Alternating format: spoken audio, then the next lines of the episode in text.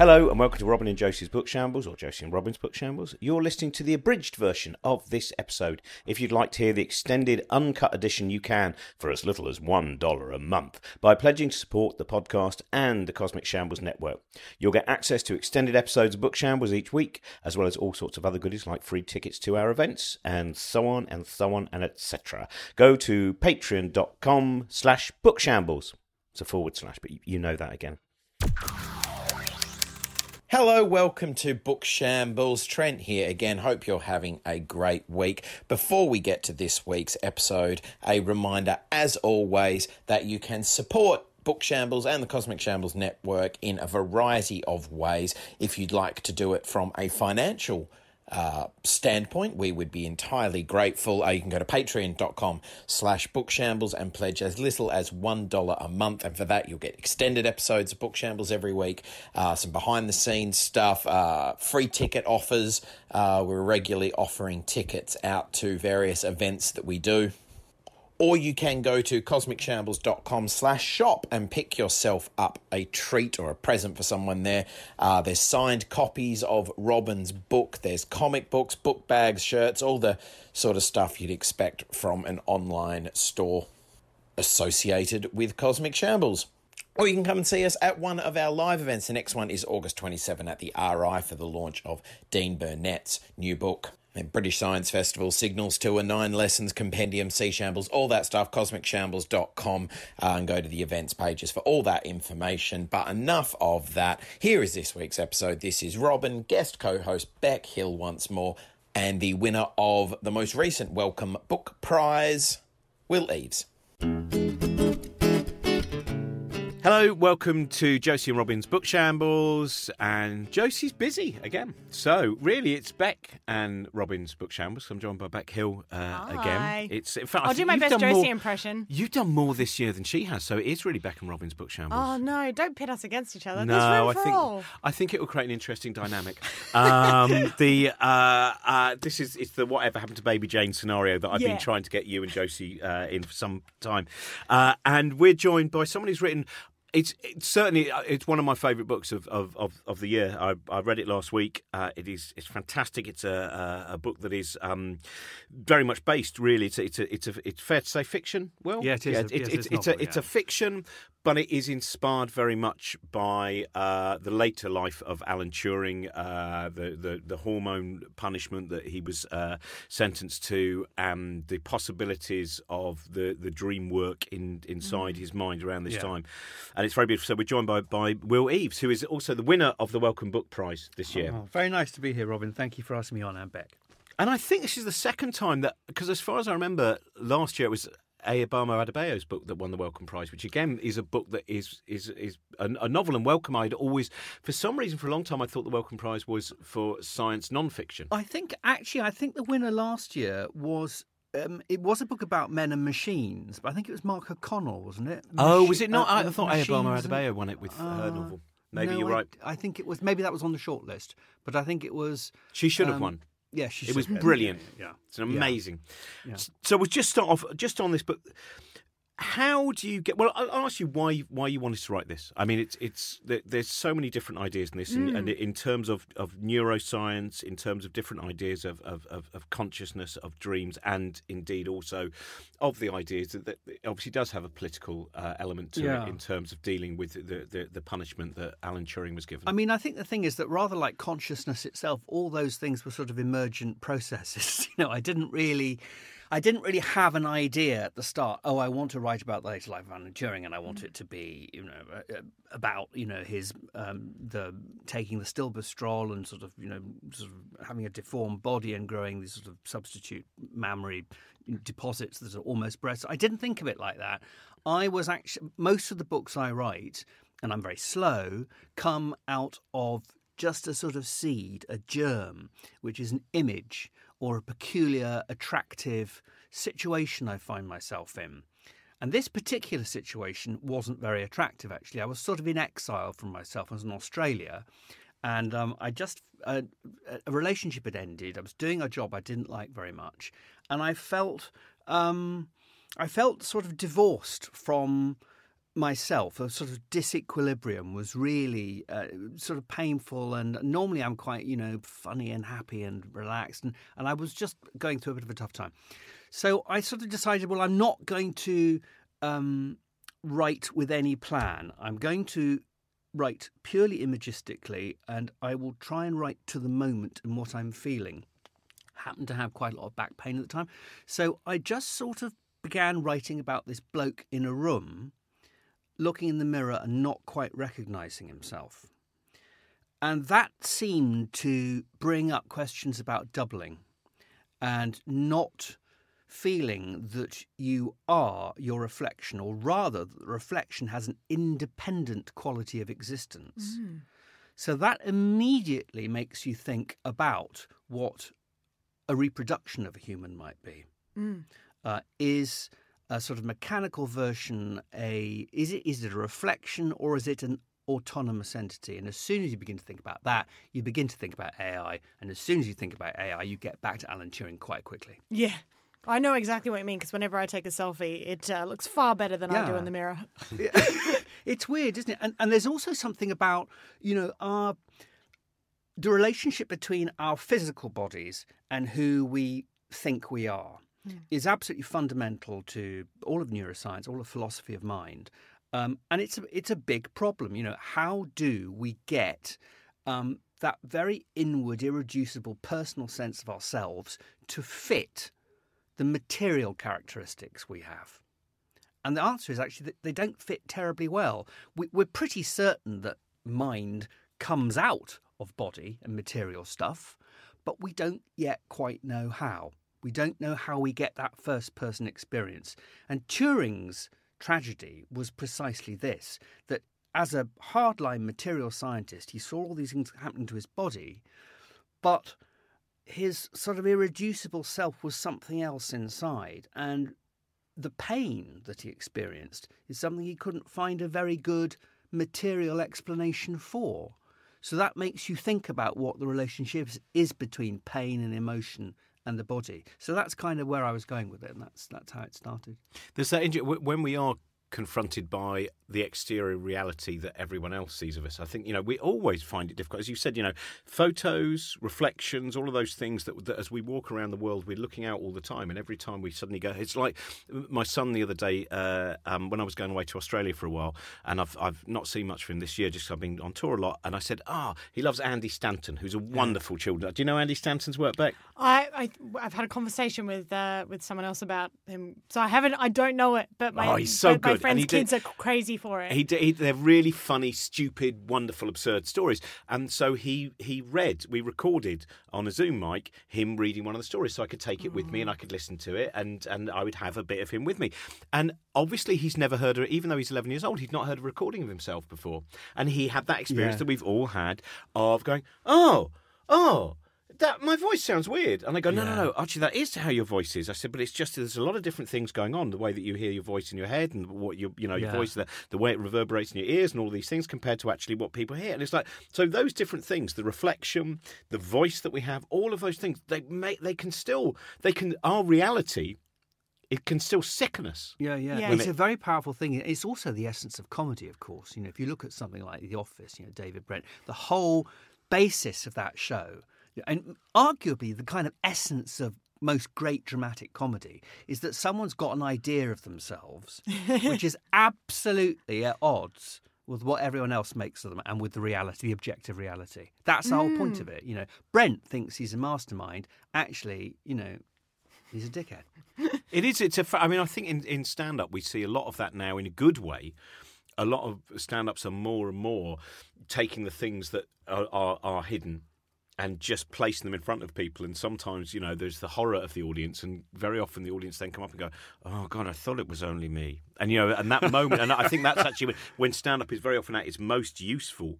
Is when it is saying to people, "You're not alone." This is, yeah, yeah. Uh, and because for most people, you know, anyone, any form of different art is is a revealing of, you know, very often bits of the what can be considered to be the shameful side, and, yeah. you, and you, you place. It's an interesting one, that isn't it? Because I think that um, you know, you can oversell the idea that we have this uh, as I said earlier, this irreducible personal aspect, subjective aspect to ourselves. You can sort of lean on that too hard.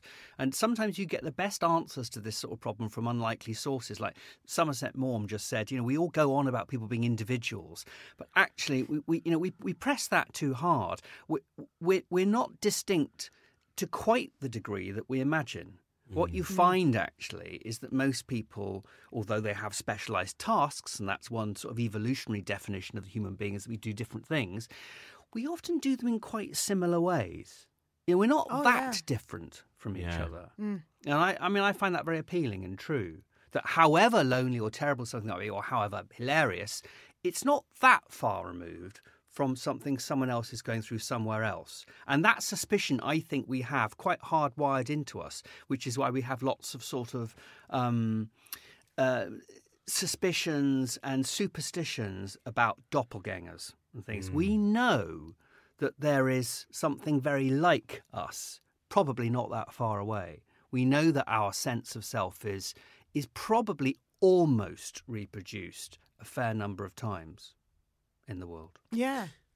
That's, a really good point. And just what what I um just going back to the idea when you start to realize that someone else shares those qualities. And some sometimes it's great. So that's how you meet a best friend when you realize that you've thought the same way about the same Yeah. thing. But then other times obviously it can get be very frustrating because they share the same faults as you and it's infuriating to see that on another person and then and go oh i hate that because that's what i do Yeah. um, but uh, what I loved about the um, about the book, and what, I've got to say it's eerie because I've been traveling a lot. I can't read when I travel. I get I get travel sick, so I've been listening to the audiobook. So it's really surreal because now your voice in my head is the voice of Turing, and from firsthand. So it's quite weird now because I feel like I'm talking to. Alan Turing slowly revolving in his grave. But what I loved about it is that you that you um you went in on this personal side that I'd never. Well, I'm quite late to loving science, and and I I think of people's achievements. I don't think of them as hu- humans with with imaginations. With day they, they daydream. They let their minds wander. They think about these things. That's what I loved about the book and how. Um, he goes off on these just moments of where it doesn't quite make sense, but I really, because I was like, oh, I do that. Oh, we all do that. Oh, oh, we're so similar. Oh, yeah. Well, I mean, I think the thing is that he. Uh, not me. I'm not saying I'm similar to Turing. I just mean as a general human beings. What do you, well, first, uh, two things there. One is that um, you know it is a fiction, and I've and I've I've created a sort of avatar of Turing because I didn't want to be accused of putting you know words into a, a genius's mouth. I think that was quite important to sort of make that straight. But I think um, about his kind of down to earthness. I mean, what I wanted was a tone. I'm sort of obsessed with tone in books. I mm. like it, it's more important to me than plot. And I think if something's got a believable tone, it seems to go in at a kind of intravenous level to me when, as a reader. And I think I, I absolutely, I, I feel there's a sort of in deep internal consistency to this invention that I like. And it doesn't matter what kind of book it could be, you know, something by Graham Chapman. I used to love the, um, A Liar's autobiography, one of the ex Pythons. It's an incredibly funny book and it's got a very consistent comic tone. Or it can be Proust, or it can be, you know, it really can be anything. But I think it was very important to get the tone of someone who is both brilliant and an ordinary person undergoing devastating change.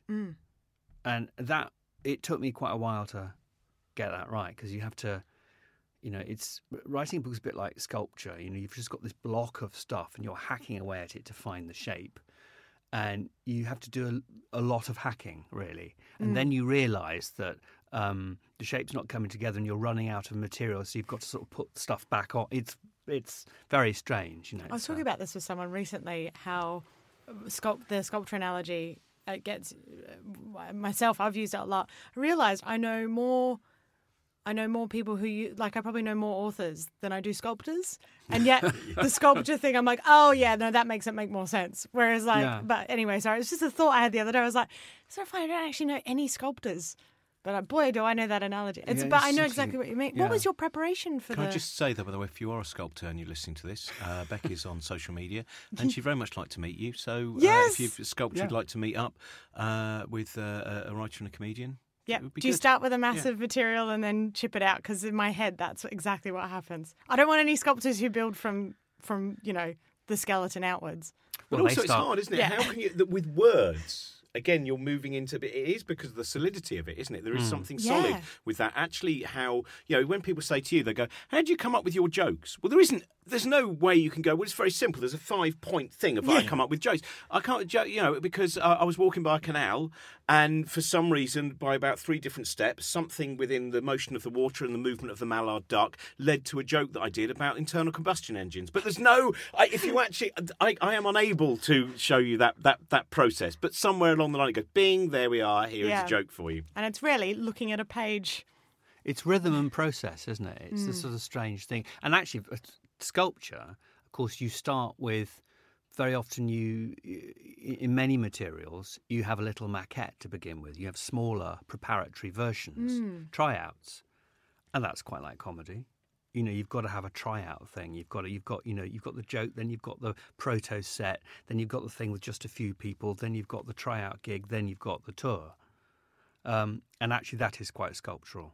You know, you do everything. There's drawing, maquette, um, armature, plaster. First, small version of the bronze, then the bronze. So it's you know, The trouble is that we, I suppose, the difference very often, depending on people's process, but is very often we, the first exhibition we do is with the really lumpy shit which we've mis chiseled, and everyone goes that. So, so we require. Whereas the sculptors go, I'm not showing that lump of marble yet. It really is, you know, cack-handed. I was into. There were two things that I found. One of the things reading your book, I, I went round the, the fantastic exhibition by, uh, of Dorothea Tanning's work uh, at the uh, Tate Modern, and she talks about that beautiful thing, uh, which is a, a lot of her early work is is both mirrors and doors. She was fascinated in, in what what is through the door, how many doors and mirrors. And at one point, she said, you know. I, I was I used to paint on this side of the mirror, and now I realise that I've gone round to the other side. Hmm. And I thought that was a, a beautiful hmm. way of looking at the change in her work and her perception. yeah, it's a lo- it's a lovely thing, isn't it? And I mean, mirrors are so important to the whole kind of surrealist project. Quite often, you have a sense about things in a mirror that they've been waiting for you. Hmm.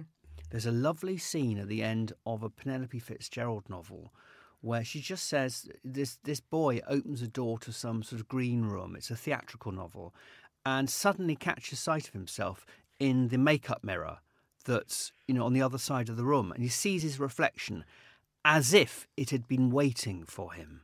Hmm. And it's just you. all- It's all you need. Now, hairs on the back of your neck stand up. It's just a fa- that's a lovely idea that it's been there all the time. M.R. Yeah. James does that all That's the time. beautiful. The very, very, reflection that arrived too early. Yeah. That is. Uh, Yeah. I was at, I was talking with Philippa Perry yesterday doing a, uh, the Latitude Festival, and there was something else again that reminded me of what you're doing. Uh, some of the things that you do in the book, which is she said what she said in the past. Actually, one of the hardest things about being human is exterior and interior. So we judge everyone else from their exterior, and we judge ourselves from the interior, which means there's always a shortfall. Because it was like someone the other day. I was chatting to a friend of mine who's a performer, and both of us are also have an enormous amount of anxiety, which is never on display Yeah. in any social thing. Uh, Actually, mine is mine is almost always on display. Oh, the, um, I'm, I'm, but it's such a, and so you know, you, you see people and you think, oh, they're they're really relaxed and they're they're they're they're doing great and they're very very happy. And inside you're going, you know, it's that thing. You're at a party and you go, God, everyone else is socialising so well. Everyone else is so look at them all having a lovely time. And actually, you're doing jokes and chatting as well. So you don't know how many of us are all stood in that room going. Ah, you know, Yeah. and that that disparity, and both sides are true, of course. What we Yeah. project is, is, you know, that's the problem, isn't it? Which is we have this thing where we go, the real you is the person screaming inside, and you go, no, that's that's that's a bit of you, Yeah, yeah. and and so and it, I felt in the, you know, again, this the two sides that that that, that we're seeing here, what what people may be judging from the exterior and what may well be going on in the interior, seem to be, I've I felt anyway, Yeah, uh, an I mean, I think people are really. I, I, I, I'm very interested in this kind of relationship between, you know, uh, the soul and the mind, if you like, all these things we haven't quite pinned down yet, and the body. Um, it's you know the mind body problem is a problem because it's a problem we haven't solved it yet. But uh, I think that people are really sort of onions. We're layers. And the interesting thing about an onion is not really the fact that it's just layers, but the fact there isn't a, there isn't a centre. There, Right, you know, yeah. there's, there's no centre really. So you So you're can't. saying ultimately onions are soulless. It's. I, yeah, I I think that what I mean is that the the sum of all those layers is clearly a person who is also a body. Mm. But if you take away just the physical characteristics, okay, you never get to some irreducible, you know, essence, some person at the corner, because somehow the layers, the physical layers, and the mind and soul are wrapped up together. They are the same thing. Mm. And I think my bet in the book is that it's not so much that there's really a split between mind and body, it's that we don't yet, it's a very simple idea, we don't yet understand matter well enough. Mm. We don't understand what it is in matter that has this other peculiar dimension that seems to produce a sense of individuality and all the kind of qualia of sensation and you know emotions that you can't actually point to with scientific method very easily. Quality thing is, uh, I, was chatting. To, I, I can't. I won't name names now, but someone who I find a little bit odd, and uh, I was chatting to a friend of mine. We were talking about all the things where we just go, I don't understand how he believes these things, and she was talking about qualia, and, she, and he said, "What's that?" And she said, "Well, you know, the simplest thing is the redness of red, and as a photon hits your eye." And he went, "Oh, I don't believe in those." He said, "What?" he said, "I don't believe in photons." And I was like, how could you just go, oh, no, no, no, that's not the process. Photons, I think, are a myth. And, and you go, oh, very bizarre. Yeah, So, so it's- once you've reached that point, I don't think you're going to ever get really round to dealing with the mind body problem if No, you've you're got not. someone who's a No. photon denier. but it's the That's first so time I've met, I've, I've known specific. about, I never knew this person that I've met before was a photon denier. I like that as a Whole title, new level. photon denier. It's Yeah. very good. Lee, it's, it's like we were talking before about uh, because we're we're recording this on the, the 22nd of, of July, so the, this weekend was the anniversary of, uh, of of the moon landing, and I was just telling you that fantastic thing. Kevin Fong uh, was saying that uh, when he sometimes has people who say, "I don't believe we landed on the moon," he says, "I don't believe we won the." World Cup in 1966. He said, "Because why have we only ever done it once?" And he's got this great, such a lovely. I That's thought, again, in terms of dealing with different forms of, of strange denialism. It's it's a level. It's it's it's a good joke. It doesn't seem too facetious either, and it has a, a, a good plan to it. Um, sorry. I was just going to quickly flag that I brought a book, which will be a lovely link to what we're talking about right now. We'll at bring the, end book of out the now. episode- Oh, the- oh, do you want to wait for the end? Let's no, wait for let's the end. let's Let's have it as a cliffhanger. Um, Sorry to interrupt your podcast, but I just quickly wanted to let you know uh, about a thing, which is that Book Shambles and the Cosmic Shambles Network exist thanks to generous pledges of our listeners on Patreon. If you want to support the podcast and what we do, tiers start at just $1 a month and you'll get all sorts of goodies thrown in. So go to patreon.com slash bookshambles. Well, when you're writing a book like this, uh, what is your process as well in terms of research? Because as you said, it That's is what I wanna it's, know, it's yeah. a fictional uh, account, but at the same time, much of what is in there, I, I, I think, you know, it re- reflects certainly so much of, of, of, of the science, of, of, Mm. of the understandings, of misunderstanding of ideas of, of, of consciousness.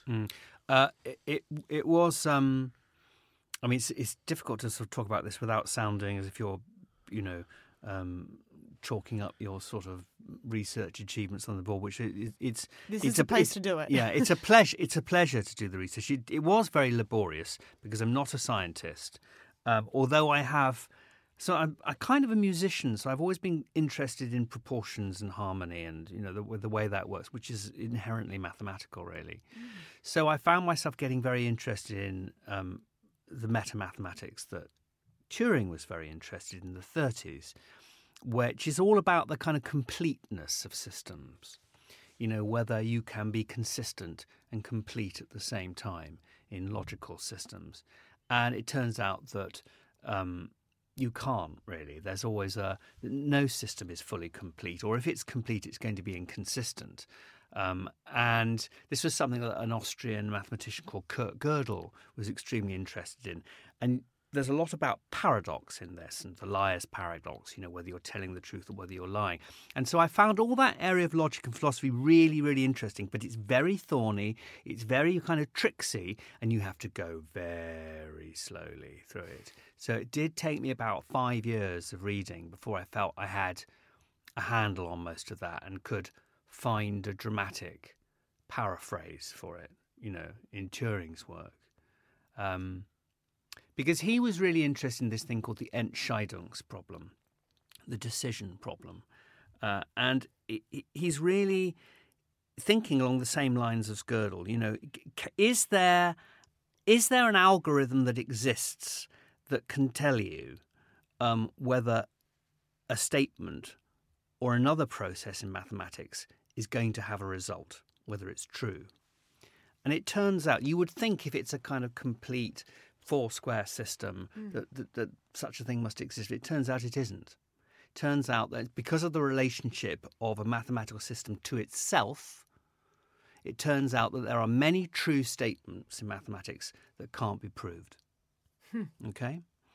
And this, it seems to me, has a direct and very, very um, long and rather sickening relationship with our sense of the relationship between something that is known, physical, a body, and the self at the end of it.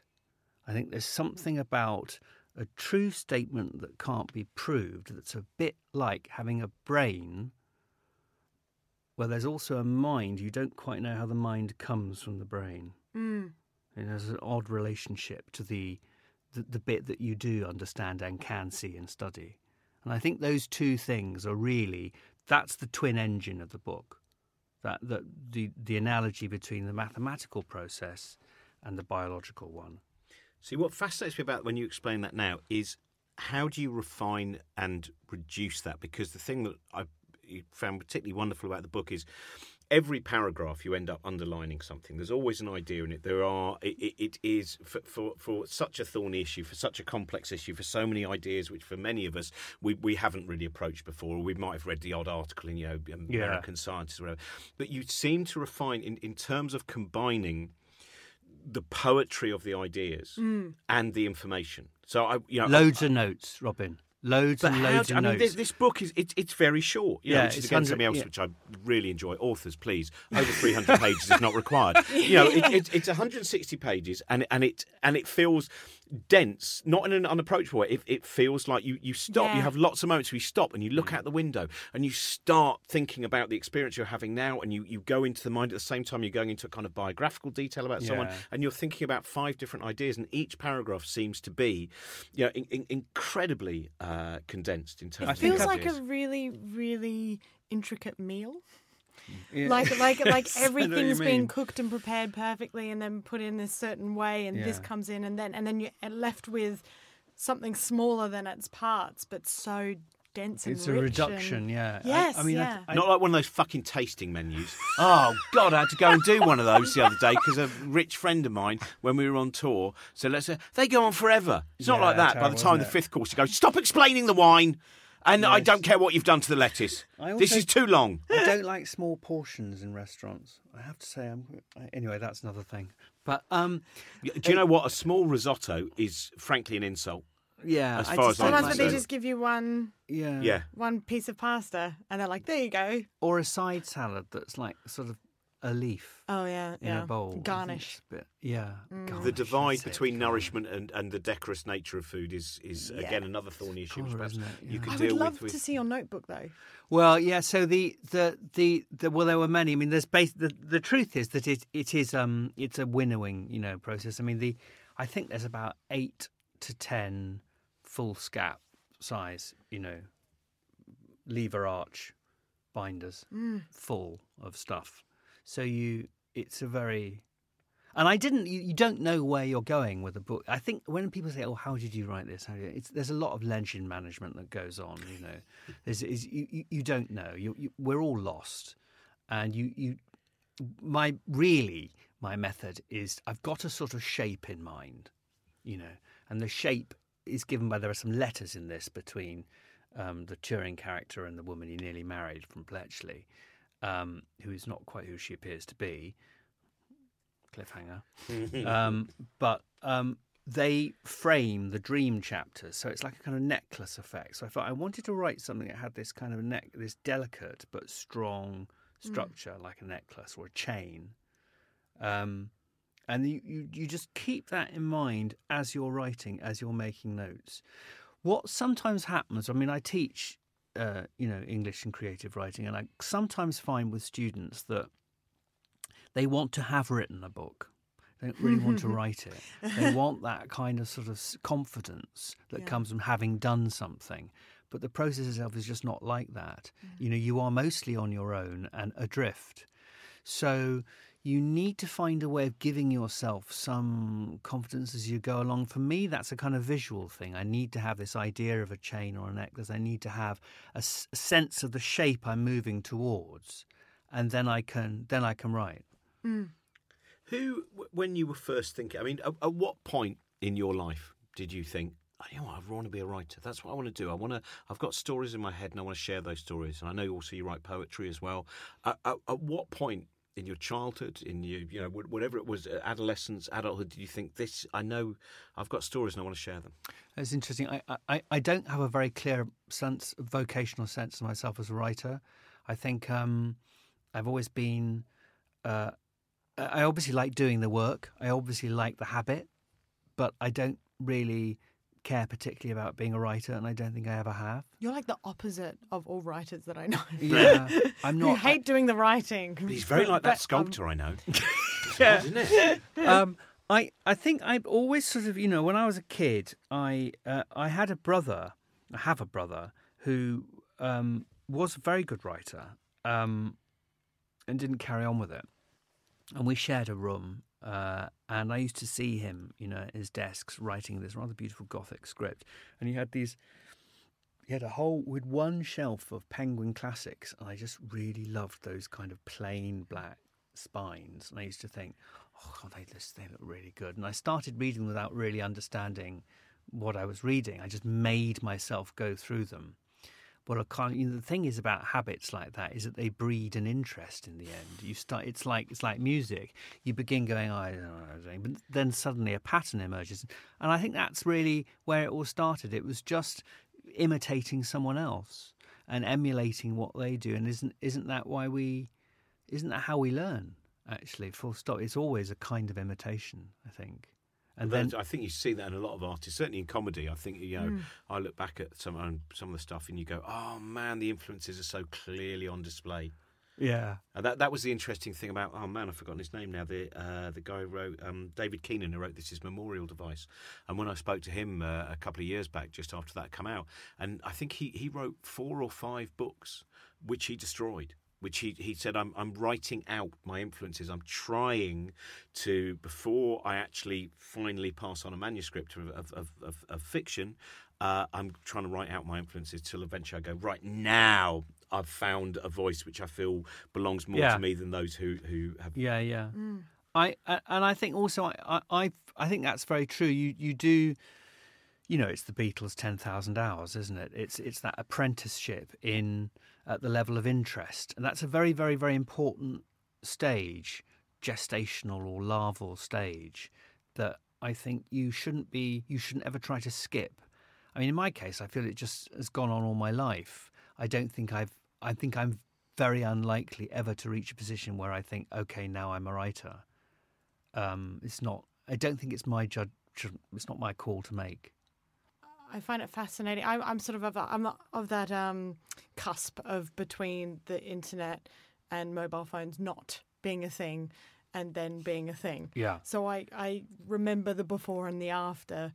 Um, but obviously, that anyone who's younger than me, that that idea of seeing the books and then reading through them and then and developing a passion and an interest from that, I find that it's so hard to get bored these days Yeah. because we're we're so I just wonder with your students do you find that that like how do their passions come about if in in a world where if you're bored you don't just pick up books and stay with them even if you're not interested and Yeah. develop something you just there move on it's- to No, it's a else. very, very good. That's a very good point. I mean, I think there is generally.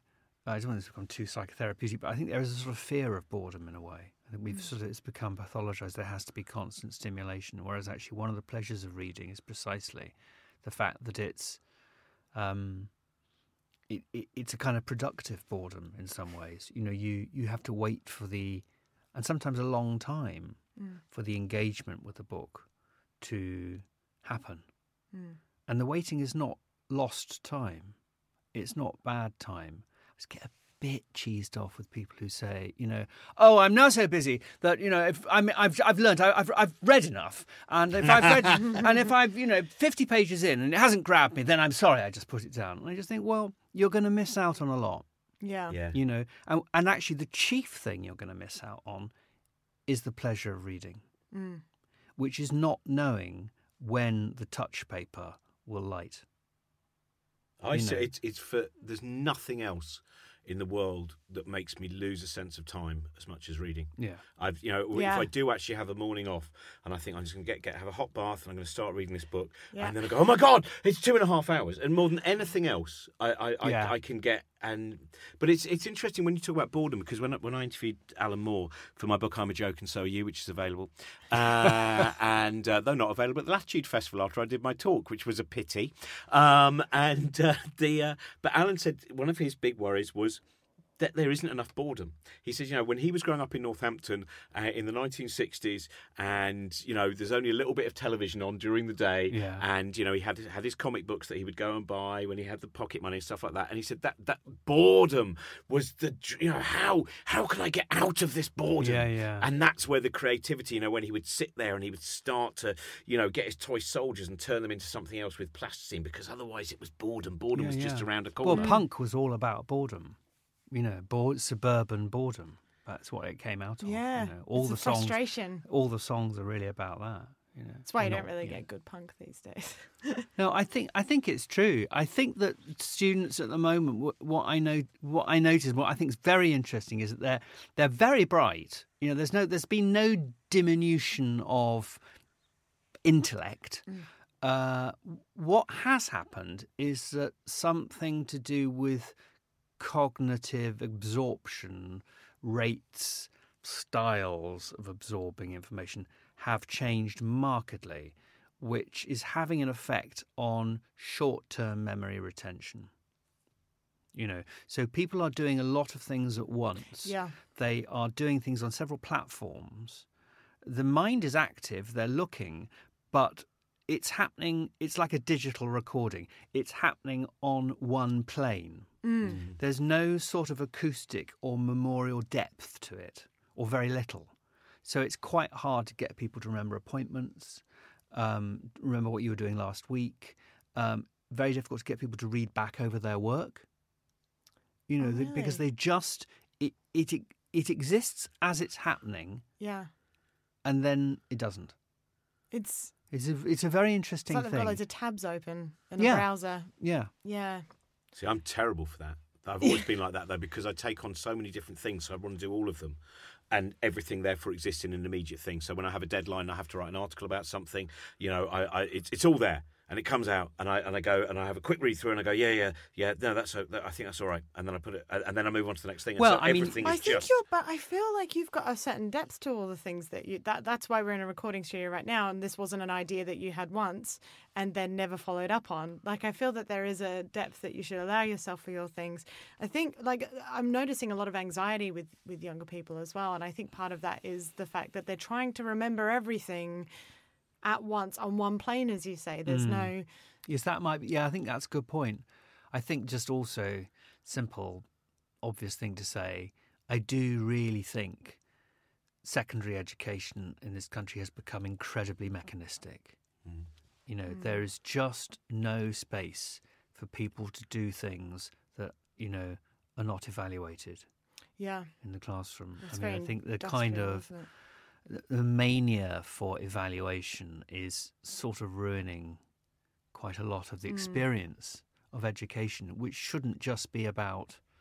Um, it shouldn't just be about box ticking in exams, and actually it also gives a false idea. You know, some kind of bureaucrat in government has decided that you know STEM subjects means just sort of having quantifiable questions and quantifiable answers. But actually, that's a huge misrepresentation of what most subjects, including very much science, mm. are really about.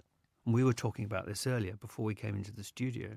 You know, that actually, really, science is about a number of core principles that you test again and again. You you push them quite hard to see what results they yield mm. and where the porous bits are, you know, where the holes are in the theory.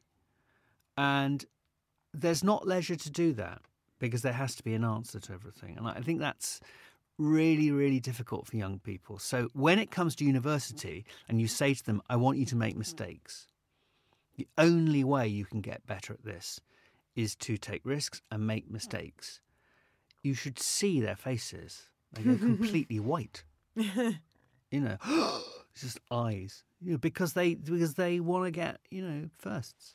So we were talking about photon deniers earlier, and that reminded me one of the books I've brought today, which does sound like it's going to be a plug, but it's not. Um, it is the uh, the play text for Kill Climate Deniers, which i I'm not using it as a brag. It was a play I was in a couple of months ago. The front cover has Felicity Ward. Felicity Ward, who I saw the weekend, yeah. Yeah, fellow Australian comic. Um, al- also performed in it pregnant, uh, as you would have seen that she is heavily Yeah. pregnant on the weekend. Uh, no point reference in the play whatsoever. Um, but uh, the reason I, I brought it in is because the play text. I was so excited to get asked to audition for this play because the play text is absolutely. It, it's mind blowing, and and basically because David Finnigan, the playwright, d- didn't think it would ever get put on. So he just went, Well, I'm just going to write it the way that I want. So I'm just going to show you the first opening monologue uh, to get an idea of what I mean. Um, so as I show it to them, I'll just describe it for the listeners. Basically, it starts off with a monologue which slowly fades into the page. Um, and it's one of those things where there's other ones where there's lists in there and then words start appearing in other parts of the page and the book and everything. And as an actor, you go, I have no idea how to deliver this at all. Um, which meant that we could do whatever we wanted when we did it. But it's called Kill Climate Deniers and uh, purposefully, controversially, but it's um, it just got me thinking about deniers and um, and what it is.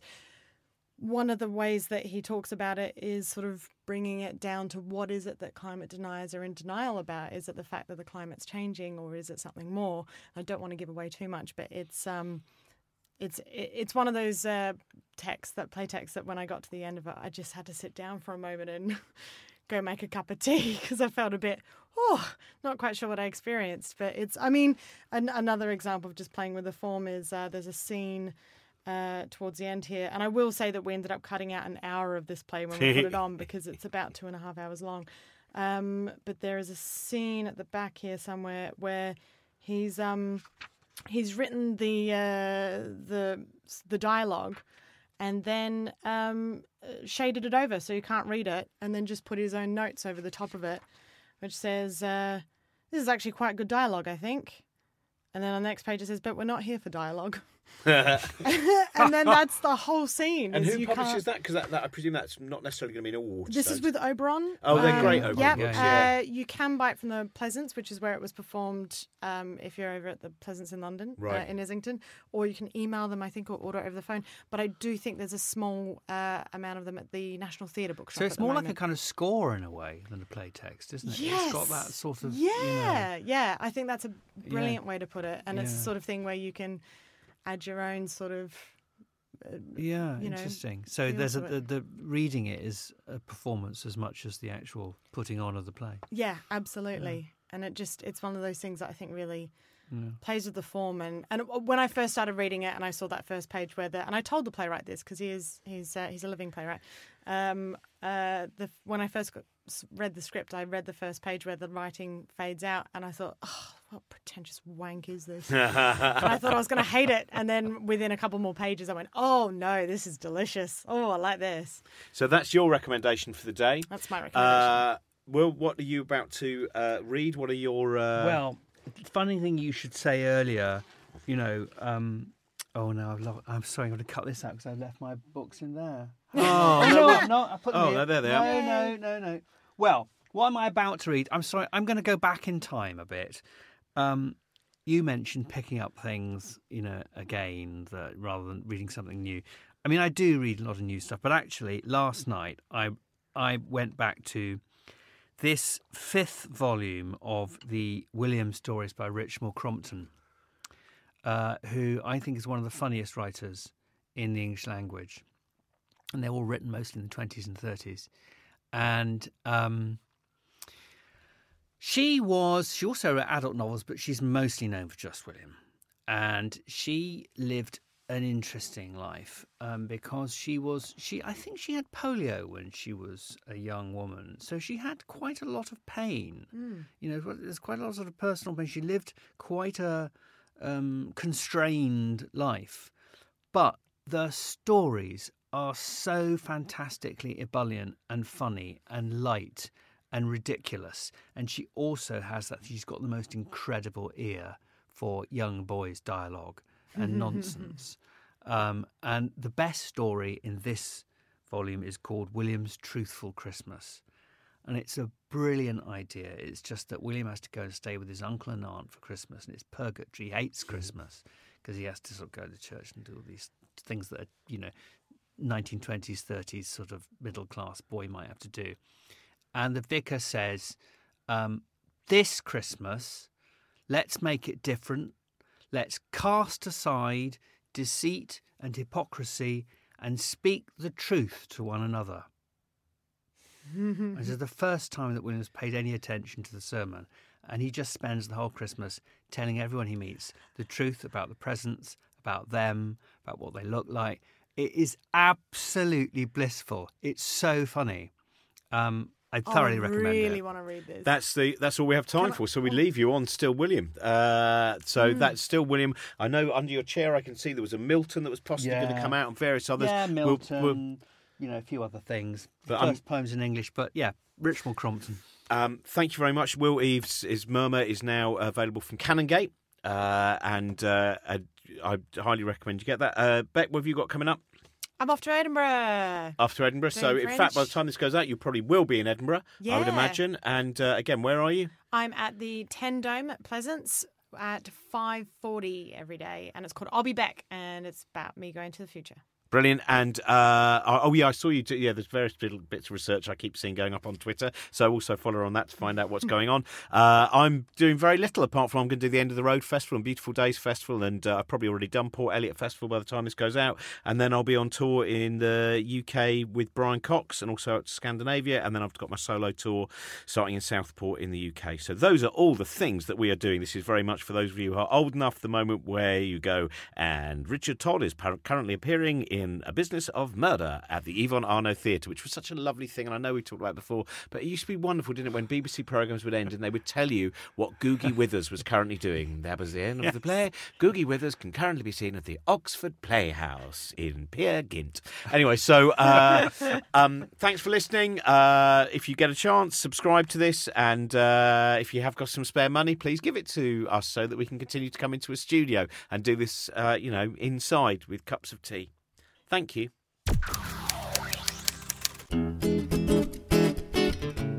Thank you very much for listening. Thank you very much to our Patreon supporters. Uh, Patreon.com slash bookshambles is where you can go to support us or five star reviews on Apple Podcasts or other platforms, other podcast platforms, uh, or train platforms. Uh, work, go up and tell someone on a train platform that you would give Bookshambles five stars. Uh, that would be great as well. Uh, lots of live events. Uh, come and see us at various places. CosmicShambles.com has got all that information. Uh, and just a quick uh, note at the end of this episode as well. Uh, this week saw the passing of the brilliant human being and writer Toni Morrison, who is someone that we've talked about on countless episodes of Book Shambles. Praising her writing, her essays, her novels. Uh, Beloved, obviously, the most well known of those. If you haven't um, read any of Toni Morrison's work, a final just book recommendation this week from everyone at Shambles. Do yourself a favour and go out and read some Toni Morrison. Uh, I just picked up uh, her Mouthful of Blood collection of essays and speeches uh, this week, actually, just uh, like a couple of days before uh, it was announced that she had died. Uh, I'm really enjoying that, so go out and get yourself some Toni Morrison. You cannot go wrong with that. Uh, have a great week. Enjoy whatever it is you've got to do. And we will be back next week with another new episode. This podcast is part of the Cosmic Shambles Network.